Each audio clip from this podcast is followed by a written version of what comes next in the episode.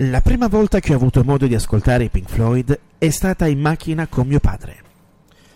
In quel periodo aveva una Volkswagen Polo nera con il tettuccio apribile per mezzo di una manopola. E quell'oggetto ai miei occhi di bambino appariva veramente proveniente da un'altra dimensione. Aveva uno dei primi modelli di autoradio con il frontalino estraibile della Pioneer, con il mangiacassette e che evitava l'onerosa operazione di doversi portare dietro tutto il banco di regia, come invece avveniva con gli altri modelli. Tra le tante audiocassette che teneva sempre nel vano portaoggetti, quella che veniva sempre suonata dalle casse era quella di The Division Bell.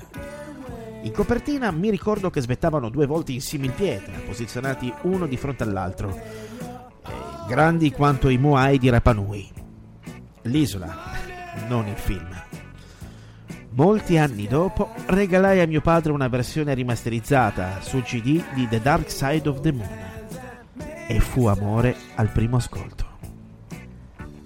Mio zio lui poi mi spiegò l'album traccia per traccia e in seguito alla sua prematura scomparsa ho avuto modo di ereditare la sua sconfinata collezione di vinili, tra i quali vi è proprio questo disco che occupa inevitabilmente un posto speciale nel mio cuore. Se è vero che i Pink Floyd sono degli alieni, eh, in senso molto più che buono, eh, ben inteso, The Dark Side of the Moon è in ogni caso la prova che comunque non sono di questo mondo.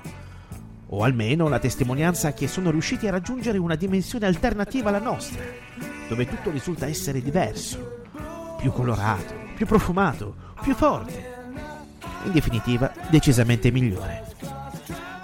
Questo non è un semplice disco è la migliore e più feroce critica alla decadenza di quel mondo occidentale che oggi ha trovato una nuova definizione del nauseobondo puzzo di marcio.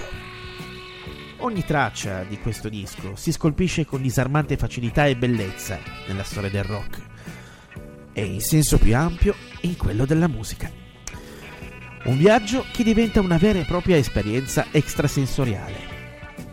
Quest'anno, nel 2023, l'anno in cui registro la puntata di questo podcast, ricorre il cinquantesimo anniversario della pubblicazione di Dark Side of the Moon, che è stato riproposto sugli ormai ultimi scaffali dei negozi di dischi fisici e in quelli digitali in una nuova edizione rimasterizzata, la quale include un cofanetto contenente una registrazione dell'album dal vivo del concerto dei Pink Floyd a Wembley nel 74 e pubblicato in questo caso per la prima volta su vinile.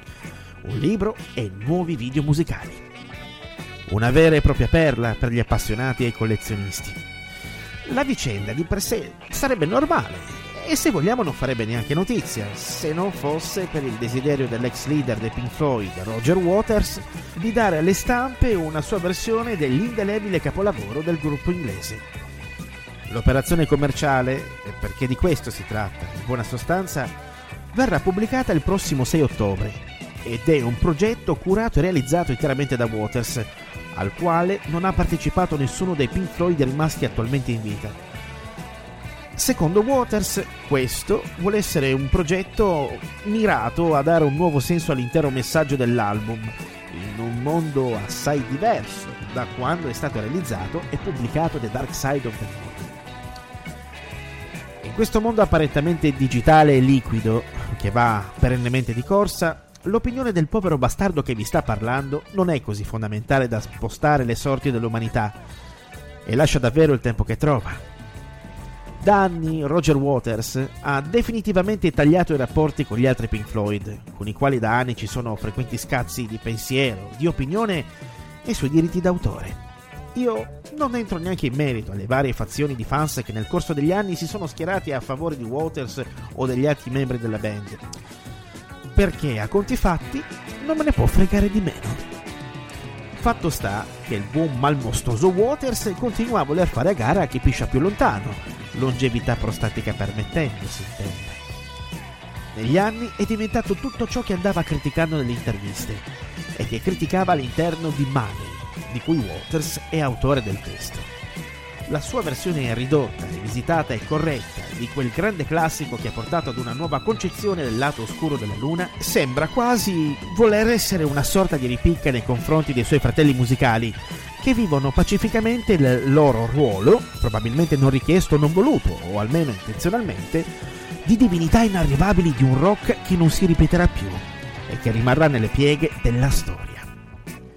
Non date retta a questo povero pazzo giornalista gonzo che conta meno di un cazzo. E prendetevi del tempo per ascoltarvi l'intero The Dark Side of the Moon, specialmente Money, per poi compararlo con la versione di quest'ultima, per ora rilasciata e tratta dalla versione di Waters. Non soltanto si sentono richiami ad un'imbarazzante imitazione di Tom Waits che non gli rende affatto giustizia, ma che ammazza l'intera natura del brano. A questo mondo ci sono delle cose che devono andare secondo uno schema ben preciso. E tra le poche certezze di questa esistenza vi è proprio The Dark Side of the Moon. Money, it's a gas.